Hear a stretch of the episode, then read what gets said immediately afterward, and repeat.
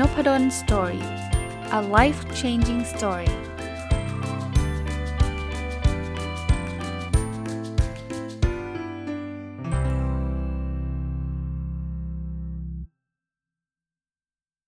สวัสดีครับ ยินดีต้อนรับเข้าสู่นุพดลสตอรี่พอดแคสต์นะครับ วันนี้ถ้าฟังตรงวันก็น่าจะเป็นวันจันทร์นะ ผมเอาหนังสือเล่มหนึ่งที่ผมอ่านจบในช่วงสงกรานมารีวิวให้ฟังนะ ช่วงสงกรานต์อ่านจบไป 2 เล่มนะครับ เล่มนี้เป็นเล่มอีกเล่มหนึ่งที่ผมชอบนะฮะก็คือชื่อหนังสือว่าเหตุผลที่ตื่นขึ้นมาในตอนเช้า คนเขียนก็คือนักเขียนซีไรต์นะครับ double ซีไรต์ด้วยนะท่านได้ซีไรต์สองสองครั้งนะครับ คือคุณวินทร์ เลียววาริณนะครับก็ที่มาที่ไปก่อนนะผมตามเพจคุณวินทร์นะครับก็เคยเห็นหนังสือเล่มนี้จากเพจคุณวินทร์มาก่อน แล้วก็วันก่อนไปเดิน ร้านหนังสือก็เห็นก็เลยชอบ แล้วก็ชื่อมันก็ดึงดูดนะเหตุผลที่ตื่นขึ้นมาตอนเช้าก็น่าสนใจอ่านแล้วก็ ไม่ไม่ไม่ผิดหวังเลยนะครับ ต้องบอกว่า พอ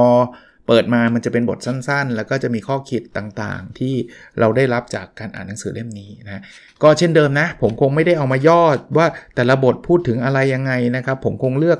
ประโยคบางประโยคที่ผมคิดว่าเออผมประทับใจนะครับ แล้วก็น่าจะเป็นประโยชน์กับผู้อ่านด้วยนะครับ แล้วก็จะมาเล่าประสบการณ์ส่วนตัวเพิ่มเติมให้ฟังด้วย อาจจะสลับกับเรื่องราวบางบทนะครับที่อ่านแล้วประทับใจอะผมเริ่มต้นจากอันแรกเลยอ่านอันนี้อ่านในในเพจมาแล้วด้วย แล้วพออ่านในหนังสือก็ยังประทับใจอยู่ ชื่อบทว่าหมาที่รอคอยในทะเลสาบน้ำใจนะครับมันเป็นความผูกพันระหว่างคนเจ้าของนะกับหมาตัวหนึ่งนะครับ ก็ต้องบอกว่าเจ้าของเนี่ยเขาก็มีชีวิตที่แบบโอ้โหมีความทุกข์นะนะครับ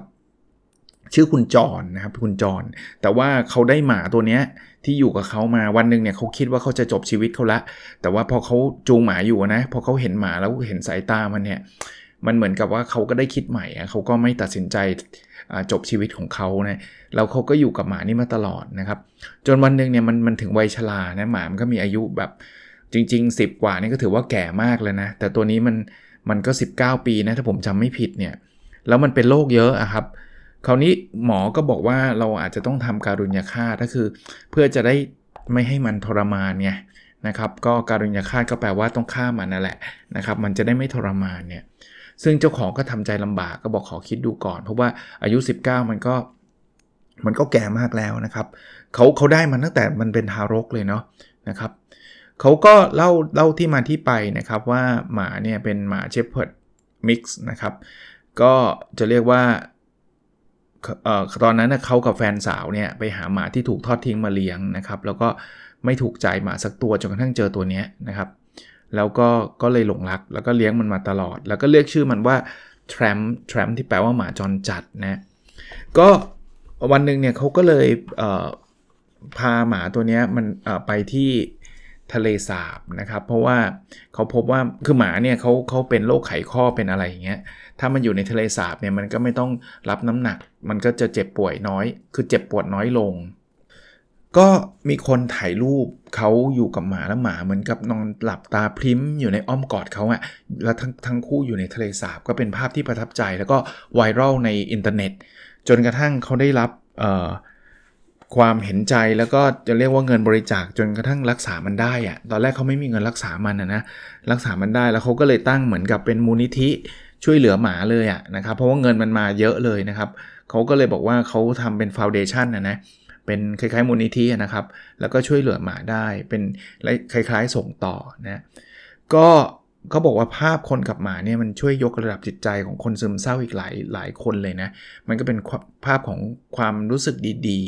ต่างๆนะครับที่อันนี้เป็นเคสของคนกับสุนัขหรือคนกับหมา ก็อ่านแล้วประทับใจต้องเห็นภาพด้วยอะนะครับในหนังสือมีเนาะมันก็น่ารักกันนะแล้วสุดท้ายมันก็ตายนะอีกปีหนึ่งนะมันก็ได้มีชีวิตอยู่อย่างอย่างมีความสุขนานขึ้นอีกนิดนึงนะเพราะว่าได้รับการรักษาเพราะได้ได้เงินตรงนี้มานะอันนี้ก็เป็นเป็นเรื่องที่ผมอ่านและชอบนะครับ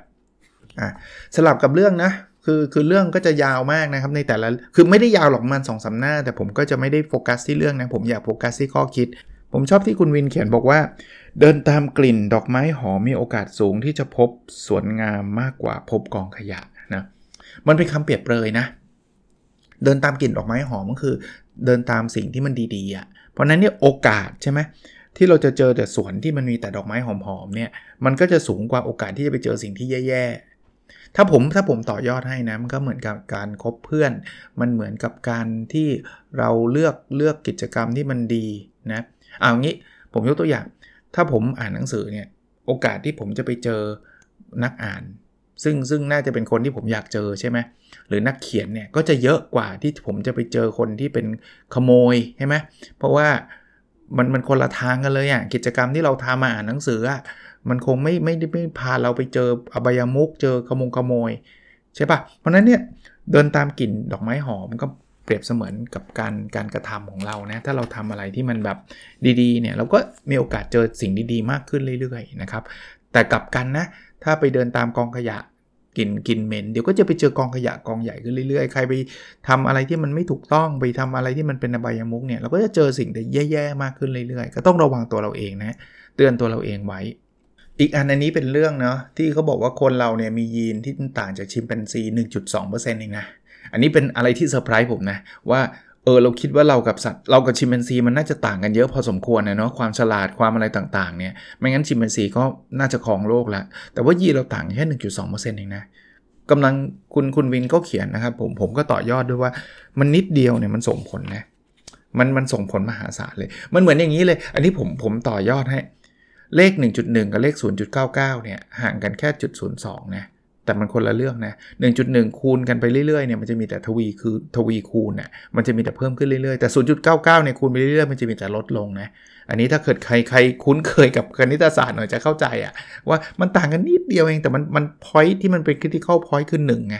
ถ้ามันเกิน1มันมีแต่เพิ่มอะ1.1คูณ1.1คูณ1.1 ไปเรื่อยๆมีแต่เพิ่ม แต่ถ้าต่ำกว่าหนึ่งนิดเดียวเอง 0.99 ถ้าคูณไปเรื่อยๆมันจะลดนะมันจะลดเยอะด้วย อันนี้อันนี้ก็ต้องระวังเตือนไว้นิดนึงบางที การที่เราดีขึ้นอีกนิดนึงเนี่ยมันมันเปลี่ยนชีวิตเราได้เลยนะครับ อันนี้ความเห็นของผมแล้วผมคิดว่าน่าจะเป็นอะไรที่ที่ที่น่าสนใจที่เราต้องระวังบางคนบอกนิดเดียวเองอาจารย์นะไอ้นิดเดียวมันอาจจะเปลี่ยนจาก 1.1 เป็น 0.99 ก็ได้นะครับ ระวังให้ดี หรือพยายามอีกนิดนึงเนี่ยมันพลิกจาก 0.99 เป็น 1.1 เลยก็ได้ ตอนนี้ถ้าใครอยู่ในซึ่งไม่มีใครรู้นะว่าเราอยู่อยู่ตรงไหน ถ้า 0. 0. เอ่อ 98 เป็น 0.99 อาจจะไม่ไม่ส่งผลแต่ 0.99 เป็น 1 หรือ 0.99 เป็น0เป็น 1.1 เนี่ยส่งผลนะ ต้องต้องคอยเตือนตัวเองตรงนี้ด้วย อันนี้เป็นคำกระทบกระเทียบที่เจ็บแสบแต่ชอบ คนส่วนมากใช้เวลาแก้ตัวว่าทำไมไม่ตรงต่อเวลา คือคือบางทีไม่ตรงต่อเวลา 5 นาที แต่แก้ตัว 10 นาทีอะนะครับ ก็ก็จริงนะครับ บางทีเตรียมเรื่องมาเลยฮะไม่ตรงต่อเวลาเนี่ยเป็นเตรียมเรื่องเลยครับ ใช้เวลาเยอะมากเลยที่อย่างเงี้ยใช้เวลาเยอะที่ที่แบบตื่นเร็วให้ให้ตื่นเร็วอีกสัก 10 นาทีก็มาตรงแล้วไม่เอาฮะต้องมาใช้เวลาในการแก้ตัวอีก 20 นาทีอะไรเงี้ยก็ไม่คุ้มอะนะครับก็เป็นคำกระทบกระเทียบซึ่งมันก็จริงอะอันนี้เป็นข้อคิดที่ผมว่าเบสิกแต่ว่าต้องย้ำต้องเตือน เพราะว่าเรามักจะเป็นแบบนี้กันเสมอนะหลายคนไม่ยอมเริ่มทำเพราะมองเห็นแต่ความยาก ลองเริ่มลงมือวันนี้อาจจะยาก แต่พรุ่งนี้จะง่ายขึ้น ไม่มีความอดทนในวันนี้ก็ไม่มีความสำเร็จในวันพรุ่งนี้จริงครับทำอะไรตอนแรกก็ยากกว่าปกตินะ ตอนแรกจะยากกว่าตอนหลังๆเสมอ เพราะเรายิ่งเราไม่เคยทำนะ มันจะมีแต่ความกังวลทำได้ไหมว่าทางไม่รู้หรือหรือต่อให้มันไม่กังวลนะ มันก็ทำขัดขัดเขินเขินมันมันมันยากอะ่ะเข้าใจเลยนะ แต่เดี๋ยวมันจะดีขึ้นครับ พอลองเริ่มลงมือเนี่ยพรุ่งนี้มันจะง่ายขึ้นจริง ๆ ผมผมยกตัวอย่างอีกทีก็ได้พอดแคสต์มันยากจริงครับ ผมไม่ได้บอกพอดแคสต์แบบง่ายแบบใครทำก็ได้ ถึงแม้ว่าจริง ๆ มันก็ไม่ได้ยากขนาดนั้นอะแต่ว่าโปรแกรมอะไรวะ เราอัดยังไง เราไม่ต้องซื้อหรือเปล่า แล้วเอาอะไรมาพูด พูดไป 5 นาทีหมดแล้ว ไหนจะอัดสัก 20 นาทีทำไมจานนพดลเขาพูดได้ตั้ง 20-30 นาทีวะ เดี๋ยวมันจะง่ายขึ้นครับ ใหม่ ๆ มันก็จะงั้นน่ะ ต้องหยุดต้องอะไรอู้หลายรอบ แต่พอทำไปเรื่อยๆฮะ ถ้าลองทำมาสัก 1,400 ตอนนี่ผมแบบที่ผมทำดิมันจะไม่ยากแหละมันจะกลายเป็นเหมือนรับประทานอาหารนะเออแบบนั้นเลยนะ มันมันคือ natural ไม่ได้แปลว่าจะเก่งจะดีอะไรมากมาย แต่ว่ามันจะคุ้นเคยมากขึ้นฮะอารมณ์อารมณ์จะเป็นแบบนั้นนะครับ แล้วถ้าไม่ไม่ไม่ทำตั้งแต่ตอนแรกนะ วันนี้ผมก็ไม่มาทำจนถึง 1,400 ตอนแล้ว ถ้ามันไม่มีวันที่ 1 จริงไหมแล้วแล้ว อย่างที่ผมเล่าให้ฟังอยู่ตลอดพอดแคสต์ก็ให้อะไรผมเยอะแยะครับ ให้ทำให้คนรู้จักทำให้สื่อสิ่งที่ผมทำเนี่ยมันไปส่งผลกระทบต่อคนจำนวนมากขึ้นกว่าที่ผมคิดนะครับ อะไรอะไรลักษณะแบบนี้คุ้มค่าคุ้มค่า ไม่ได้เชียร์ให้ทำพอดแคสต์นะ ผมหมายถึงเป็นแค่ตัวอย่างให้ให้เล่าให้ฟังว่าอะไรตอนแรกเนี่ยมันยากเสมอ แต่ให้เริ่มเถอะแล้วเดี๋ยวความสำเร็จมันก็จะมาเองอ่านี่เนี่ยนี่ก็คล้ายๆธีมคล้าย ๆ แบบเมื่อกี้แต่ชอบคือ การไม่ยอมแพ้ไม่ใช่หนึ่งในทางสู่ความสำเร็จ มันเป็นทางเดียวของความสำเร็จ ก็พูดภาษาอังกฤษก็คือไอ้การไม่ไม่ไม่ยอมแพ้มันไม่ใช่ออปชันนะเออไม่ยอมแพ้แต่เดี๋ยวเราจะจะใช้วิธีอื่นเพื่อให้สำเร็จเขาบอกไม่มี ถ้าจะสำเร็จคุณต้องไม่ยอมแพ้อย่างเดียว ถ้าคุณยอมแพ้ก็คุณจะไม่สำเร็จอะพวกนี้มันมันตรงข้ามเลยอะเพราะฉะนั้นเนี่ย หลาย ๆ ครั้งเราเจออุปสรรคลุกขึ้นมาครับ ถ้าเรายังอยากสำเร็จอยู่นะ ถ้าไม่อยากก็แล้วไป ไม่อยากก็ยอมแพ้ไปใช่ไหมมันก็มันก็เป็นไปได้สำหรับบางเรื่องที่เคยอยากได้มาก ๆ แล้ววันหนึ่งไม่อยาก อันนั้นไม่ผิดที่จะยอมแพ้ แต่ถ้ายังอยากอยู่แล้วเรายอมแพ้มันไม่มีทางเลือกทางอื่นแล้วครับ ยอมแพ้แล้วอยู่ดี ๆ ฟลุกได้อย่างเงี้ยเหรอไม่มีฮะถ้ายอมแพ้ก็แปลว่ามันจบนะครับ ก็แปลว่าเราเราจะไม่ได้สิ่งที่เราอยาก เท่านั้นเองนะครับ ก็สอนให้เราฮึดสู้อะ อีกอันนึงนะ ไม่ใช่ประโยคแต่เป็นเรื่องอันนี้ก็ชอบนะครับ ชื่อเรื่องว่ารออีก 7,000 ล้านปีค่อยกลุ่ม คือเขาบอกว่านักวิทยาศาสตร์คำนวณว่าอายุโลกเราเนี่ยน่าจะรองรับชีวิตได้อยู่ประมาณ 7,000 ล้านปี ข้อคิดก็คือไม่ว่าเราจะเครียดจะอะไรเนี่ยเขาบอกว่าเราจะมีเวลา 7,000 ล้านปีค่อยเหลือเฟือเลยอะ่ะค่อยไปนั่งเครียด แต่ตอนที่เรายังมีชีวิตอยู่ตอนนี้อย่าไปเครียดเลยนะครับอย่าไปกุ้มใจเลย โกรธอย่าไปโกรธเลยนะครับ เอาไว้เอาไว้มีเวลาอีกตั้งเยอะ 7,000 ล้านปีก็ค่อยไปโกรธ เกลียดก็อย่าไปเกลียดเลยนะครับ ตอนนี้อย่าพึ่งเลยนะครับ เพราะนั้นไอ้ไอ้ที่เราไม่ชอบเนี่ยเเขาบอกว่า อย่าเพิ่งมาใช้ใช้เวลาตอนเวลามีค่าอยู่ปัจจุบันเนี่ยมาทำสิ่งพวกนั้นเลยนะอย่าไปอิจฉาอย่าไปโกรธอย่าไปเกลียดใครเขาบอกว่าอย่าละลายเวลาสั้นๆ ไม่กี่ปีขณะที่เราเราอยู่เนี่ยอย่าเสียเวลาคิดหรือทำเรื่องไม่ดีนะครับ อีก 7,000 ล้านปีค่อยทำนะก็เป็นข้อคิดที่น่าสนใจทีเดียวนะครับ อันนี้ก็เป็นอีกอีกอีกอีกเรื่องหนึ่งที่ชอบนะอะอีกอันนึงก็บอกว่า1ก้าวที่เดินจริงไกลกว่า 100 โยชน์ของความฝัน โอ้โห สมกับเป็นนักเขียนซีไลท์เนาะคือ1ก้าวเดินจริงเนี่ยมันของจริงครับ ไอ้ที่ฝันเนี่ยฉันจะเดิน 100 โยชน์โยชน์ก็ไกลมากนะ เอาเป็น100กิโลก็แล้วกันถ้านึกหญิงโยดไม่ออกก็คือโอ้ฉันจะเดิน 100กิโลไอ้นี่มันปากมันมันไม่ได้ไปไหนเลยครับ มันแค่พูดนะเพราะนั้นทำจริง 1 1 1 9เนี่ยดีกว่าปากพูดเป็นร้อยร้อยกิโลอะพูดแบบนี้ก็แล้วกัน ก็สอนให้เราทำจริงอะครับ เอาพูดได้แต่ว่าพูดแล้วทำด้วยนะครับอะมาอีกอันครับ คุณวินเขียนบอกว่า ความลำบากสร้างความอดทน ความทุกข์สร้างความเข้มแข็ง ความขยันสร้างโอกาส ความมุ่งมั่นสร้างความสำเร็จ ก็ทีละประโยคนะความลำบากสร้างความอดทน คือบางทีเราไม่อยากลำบากอะ่ะไม่มีใครอยากลำบากใช่ไหมแต่บางทีเราหลีกเลี่ยงความลำบากไม่ได้ใช่ไหมให้คิดว่ามันเป็นเครื่องมืออันหนึ่งที่สอนเราทำให้เราอดทนขึ้น ความทุกข์สร้างความเข้มแข็งไม่อยากมีใครมีไม่ไม่มีใครอยากมีความทุกข์หรอกใช่ไหม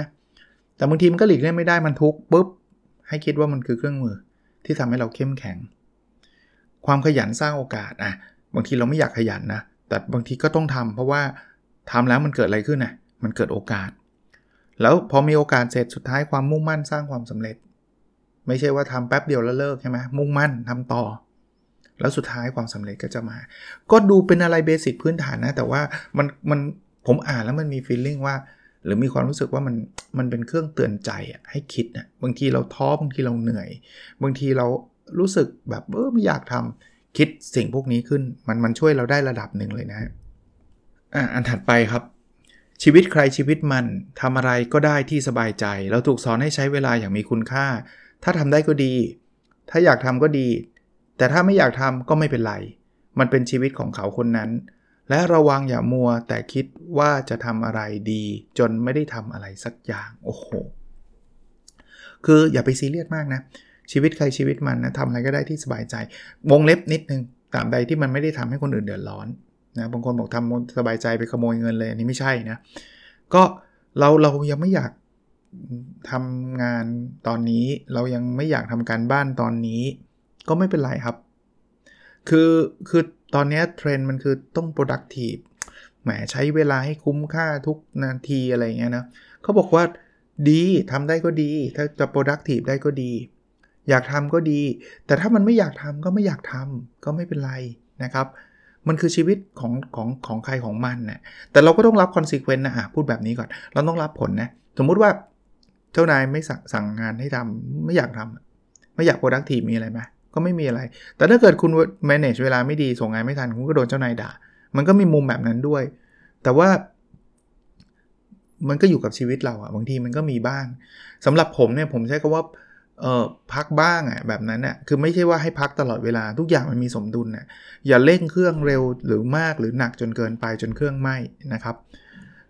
แต่แต่ข้อสุดท้ายที่เขาเตือนก็น่าสนนะเขาบอกว่าระวังอย่ามัวแต่คิดว่าจะทำอะไรดี จนไม่ได้ทำอะไรสักอย่างบางคนเนี่ยออปชันเยอะเหลือเกินทำอันนั้นดีไหมทำอันนี้โน้นดีไหมแล้วสุดท้ายไม่ได้ทำเลย ไม่ใช่ว่าห้ามคิดอีกเหมือนกัน คิดได้แต่ถ้าคิดแล้วไม่ทำเลยก็ไม่ไม่เกิดประโยชน์ใดๆ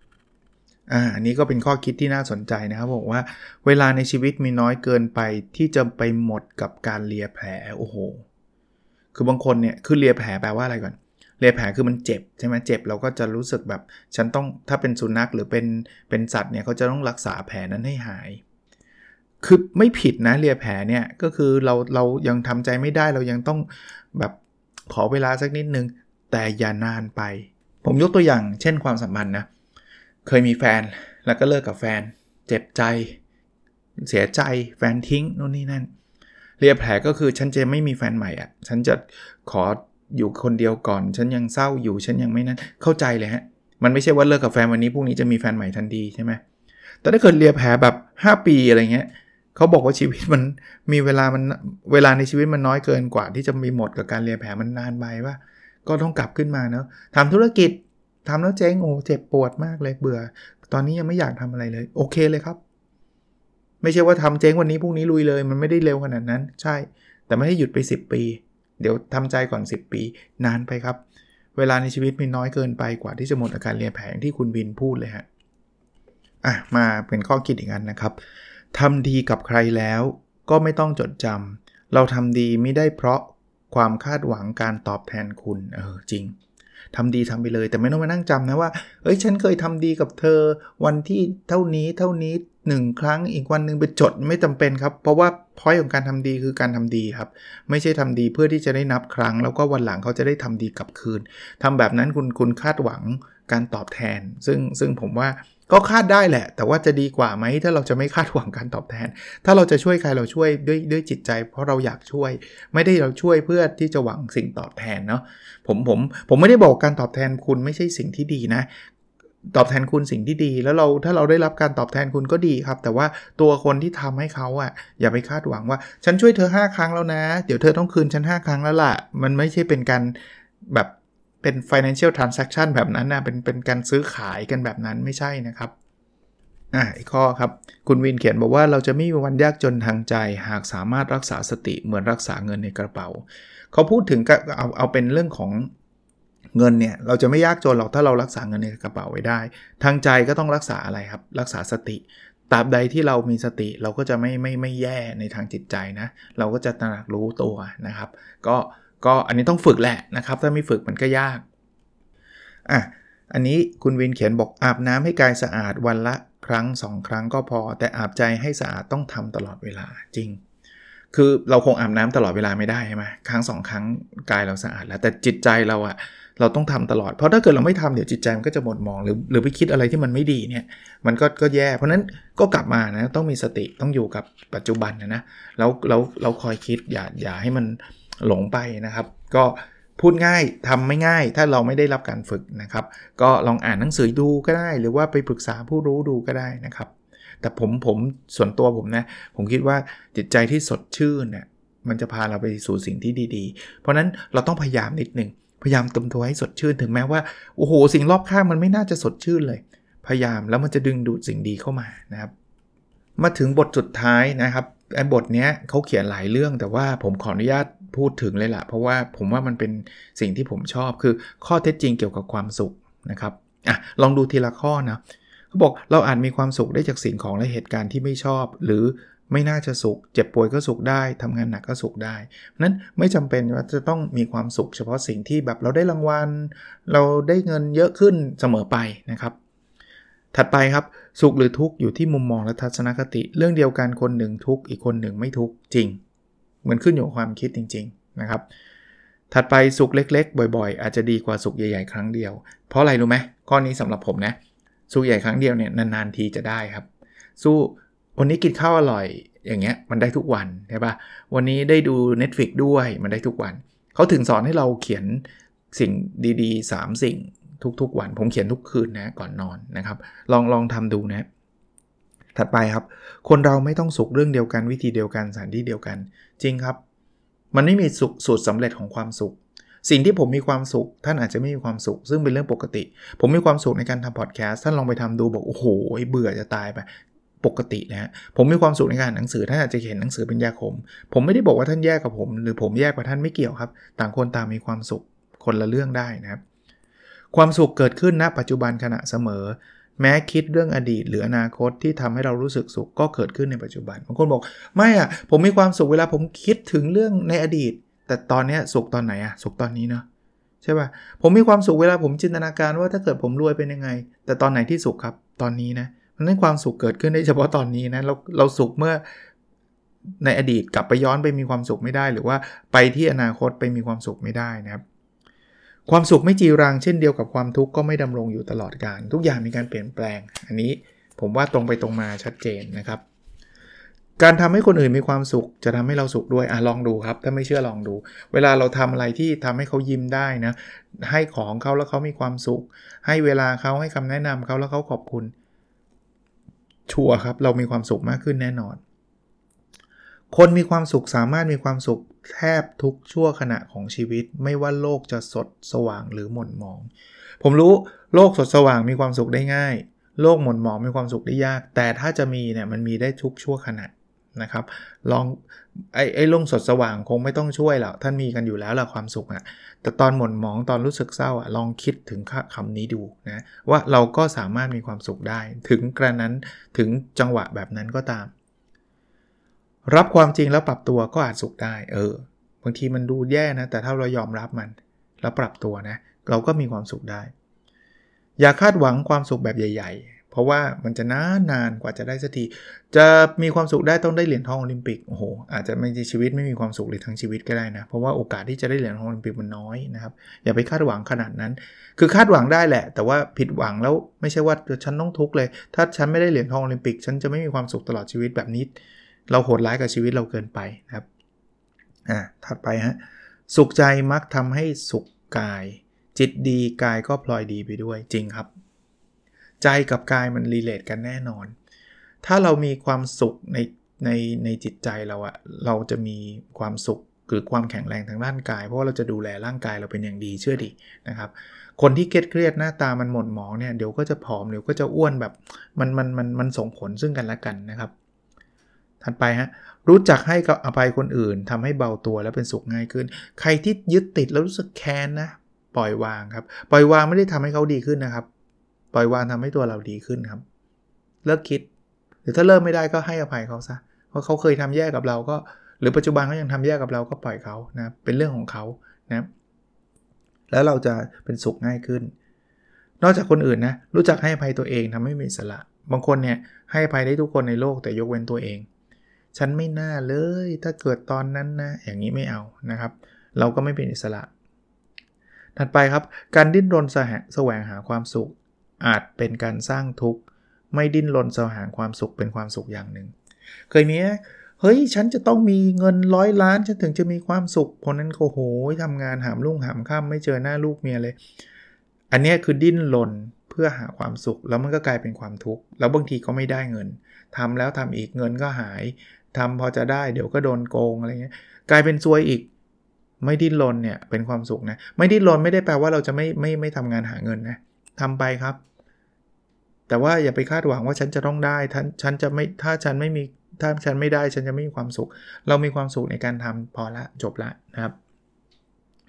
บางทีความสุขง่ายๆ คือการยิ้มให้ให้ตัวเองอะตอนฟังพอดแคสต์ผมตอนนี้นะต้องยิ้มให้ตัวเองครับ ไม่ว่าท่านจะแบบมีน้ำตรงน้ำตาก็ยิ้มได้นะครับ แต่ผมเดาว่ามีน้ำตาคงไม่มานั่งฟังพอดแคสต์มั้งครับ มีเรื่องกุ้มใจก็ยิ้มยิ้มเหอะมีงานวิจัยนะว่ายิ้มเนี่ยมันสร้างฮอร์โมนความสุขทันทีเลยนะครับ การแบ่งปันความสุขให้คนอื่น ไม่ทำให้ความสุขเราลดลง ตรงกันข้ามกับทำให้มันเพิ่มขึ้น คือมันไม่เหมือนกันนะ เราเอาเงินไม่ให้เขาเนี่ยเราเราเงินน้อยลงใช่ไหมแต่ความสุขเนี่ยยิ่งให้นะยิ่งมากขึ้น ลองทำให้คนอื่นมีความสุขดิเราจะมีความสุขเพิ่มขึ้นอีก ผมผมที่ผมทำพอดแคสต์เนี่ยส่วนหนึ่งคือเรื่องนี้เลยนะ เพราะว่าหลายคนก็มี feedback กลับมาว่าชอบจังเลย มีความสุขจังเลย มีชีวิตที่ดีจังเลย ผมก็มีความสุขมหาศาลเลย เพราะผมได้ double เข้าไปอีกอะคือคือมีมีคนตอบมาผมคนหนึ่งผมก็สุขทีหนึ่งแล้ว มีมา 2 คน 5 คน 10 คน ผมก็มีความสุขตลอดเวลา เพราะฉะนั้นเนี่ยอันนี้แค่ตัวอย่างนะ ไม่ได้แปลว่าท่านต้องทำพอดแคสต์แต่ว่าแบ่งปันความสุขให้คนอื่นนะครับ อะไรปล่อยวางได้ก็ปล่อยชีวิตจะโปร่งเบาขึ้น ผมผมอยากเน้นเรื่องนี้สำหรับคนที่เครียดอยู่นะครับ คนที่เศร้าอยู่นะ วางมันลง จะวางได้ไงล่ะ ลองดูเลยครับ เพราะว่าการวางลงหรือไม่วางเนี่ยมันไม่ได้เปลี่ยนส่วนใหญ่มันไม่ได้เปลี่ยนสถานการณ์นะ แต่วางเนี่ยจิตใจเราเบาขึ้นสุขขึ้นมากกว่าอะผมผมยกตัวอย่างรถติดรถติดจะวางลงหรือไม่วางรถก็ติด ใช่ป่ะแต่วางเนี่ยรถติดแบบสบายใจ ถ้าไม่วางจะรถติดแบบหงุดหงิด เอาเอาเรื่องเรื่องไหนก็ได้ที่เป็นความทุกข์อะสอบเข้าไม่ได้ ถ้าวางลงก็สอบไม่ได้เหมือนเดิม ไม่วางก็สอบไม่ได้เหมือนเดิมครับ ไม่ใช่ว่าเออถ้าเราไม่วางแล้วเราจะสอบเข้าได้ไม่ใช่ มันก็ไม่ได้ไปแล้วอะแต่วางจิตใจเราจะเบาขึ้นสบายขึ้น มีปัญหาเรื่องครอบครัวทะเลาะกับคนนั้นคนนี้กุ้มใจเรื่องสุขภาพอะไรเงี้ยถามว่าวางลงอะ่ะมันทำให้สถานการณ์แย่ลงปะ เปล่านะ แต่มันทำให้ความสุขมากขึ้น แล้วหลายครั้งสถานการณ์มันดีขึ้นด้วย ถ้าเราวางได้นะครับ อันนี้อันนี้ฝากไว้นะครับ ถัดไปครับ การเปรียบเทียบตัวเองกับคนอื่นเป็นบอกเกิดแห่งทุกข์ใช่ครับทำไมคนนั้นดีกว่าเราทำไมคนนี้ดีกว่าเรา แล้วเราก็พูดอยู่ตลอดว่าไอ้โซเชียลมีเดียเนี่ยมันกระตุ้นให้ไหมเราเปรียบเทียบไงโอ้ยดูแต่ชีวิตดีดีเขาไม่ดีเขาไม่มาโพสไง เขามาโพสเฉพาะที่ดีไง เราก็เลยไปอิจฉาเขา อันนั้นก็ทำให้เราทุกข์นะ รู้จักยอมคนอื่นบ้าง ยอมให้คนอื่นชนะบ้างนะถ้าเราจะต้องเป็นผู้ชนะตลอดเวลานะเราจะเราจะไม่มีความสุขหรอกฉันเถียงกับใครฉันต้องไม่เคยแพ้ โดยเฉพาะคนที่เรารักมากๆนะคนใกล้ชิดเนี่ยโอ้ยจะเอาชนะกันให้ได้ เพื่ออะไรครับ ยอมบ้างนะไม่มีไม่มีปัญหาหรอก อันนี้ฮะทิ้งความอาฆาตแค้นลงจะลงขึ้นมากเหมือนให้อภัย บางคนไปถึงขนาดอาฆาตแค้น แล้วเราจะเห็นตัวอย่างเยอะแยะครับที่แบบแค้นมากอิจฉาเข้ามาก แล้วมันเหมือนไฟนะเวลาเราแค้นเนี่ยมันจะเผาใจคนนั้นเนี่ยใครรู้สึกแค้นกับกับใครเนี่ยตัวเองอะโดนเผาไปเองนะเตรียมพร้อมรับเรื่องไม่ดีเสมอจะช่วยลดโอกาสของความทุกข์คือเรื่องไม่ดีมันมีโอกาสเกิดขึ้น เพราะนั้นเนี่ยไม่ใช่โลกสวยว่าทุกอย่างมันจะต้องดีหมดเตรียมพร้อมบางทีมันอาจจะเกิดเรื่องแบบนี้ขึ้น มันทุกข์แหละเวลาเกิดเกิดเรื่องไม่ดีเกิดขึ้นมันก็ทุกข์แต่ว่าเราก็จะไม่ทุกข์เยอะขนาดนั้น อันนี้ฮะจะเริญสติตามทันความทุกข์ตั้งแต่วินาทีที่มันเกิดจนวินาทีที่มันสลายไป แต่ทางที่ดีคือไม่ไปไม่ปรุงแต่งมันเป็นทุกข์ตั้งแต่แรก สังเกตวี่แววของการปรากฏตัวของมันแต่เนิ่นๆ จะทำให้จิตมั่นคง ผมยกตัวอย่างแบบนี้เจริญสติมันแปลว่าเราจะอยู่ในปัจจุบันนะ ถ้ามันมีทุกข์ให้เราคิดเลยว่านี่คือความทุกข์นี่คือความรู้สึกทุกข์ แล้วแล้วลองมองดูมันไปเรื่อยๆว่ามันยังทุกข์ต่อไปเรื่อยๆไหมแล้ววันหนึ่งเดี๋ยวมันจะหายไปเพราะไม่มีหรอกครับที่มันจะเกาะติดตลอด แต่เขาบอกว่าดีกว่าคือไม่ไม่ไม่ต้องไปเป็นทุกข์คือเป็นทุกข์เราไปปรุงแต่งเราไปคาดหวังเราไปทำอะไรต่างๆ สังเกตวี่แววการปรากฏตัวของมันนะเช่นเออเฮ้ยอากาศแบบนี้เริ่มล้วจิตใจมันจะเริ่มหม่นมองเล็ก ๆ แล้วเว้ยเฮ้ยเดี๋ยวมันอาจจะรู้สึกเศร้า ถ้าเราเราเราติดตามมันสังเกตมันจริงๆเนี่ย มันจะทำให้จิตใจเรามั่นคงแล้วบางทีก็จะไม่ทุกข์นะผมผมมักจะใช้กับเวลาโกรธนะโกรธเนี่ยเตือนตัวเองว่าเออเนี่ยเรากำลังจะโกรธแล้วนะเออไหลมันตึงๆนะมันมันเป็นสัญญาณบอก แล้วถ้าเราหลบจากสถานการณ์นั้นไปได้เราก็จะโกรธน้อยลงอารมณ์อารมณ์อย่างเงี้ยนะครับ แต่เดี๋ยวนี้ก็แทบจะไม่ไม่ค่อยมีอะไรให้โกรธนะอะหัดพอใจอะไรอะไรง่ายหน่อยชีวิตสุขง่ายขึ้น กินข้าวอร่อยก็ ก็พอใจนะครับ ได้เดินเล่นก็พอใจ ได้ฟังพอดแคสต์ก็พอใจ มันไม่ต้องหาเรื่องที่มันแบบว้าวแบบโอ้โห ฉันจะต้องได้เงินเพิ่มขึ้นอีกล้านหนึ่งฉันถึงจะพอใจไม่ต้องครับ เอาแบบธรรมดาที่เขาบอกให้จด 3 สิ่งแต่ละวันนะครับ ที่ทำให้เรามีความสุขเนี่ย ไม่จำเป็นต้องแบบได้รางวัลได้เงินเดือนขึ้น ไม่จำเป็นครับ กินข้าวอร่อย อ้าถ้าไม่อร่อยนะ มีข้าวกินก็ happy ละ ได้ได้ดื่มน้ำก็ happy ได้ มีอากาศเราหายใจสดชื่นก็ happy ได้ เราเจอหน้าคนที่เรารัก คือคือเอาแบบ basic อะบางวันเนี่ยผมจดไม่มีอะไรนะ ผมบอกจัดพอดแคสต์ผมก็ happy ละอะสุดท้ายครับ ความสุขเล็กๆ ก็คือความสุข อย่าไปคาดหวังความสุขใหญ่โตมโหฬารอย่างที่บอกนะ แล้วมันจะไม่ค่อยเกิดด้วยนะครับ แล้วมันยากด้วยที่จะสุข เอาแบบสุขเล็ก ๆ ธรรมดานี่แหละ ก็วันนี้รีวิวสั้นยาวเลยแต่ว่าอยากให้จบภายใน 1 ตอนด้วยนะครับเหตุผลที่ตื่นขึ้นมาในตอนเช้าของคุณวินเดวาลิน น่าจะยังมีจำหน่ายอยู่ในร้านหนังสือทั่วไปอยู่แล้วนะครับ คุณวินก็เป็นนักเขียนระดับประเทศของเราอยู่แล้วนะโอเคครับ แล้วขอทุกคนมีความสุขนะครับ แล้วเราพบกันในสดถัดไปครับ สวัสดีครับ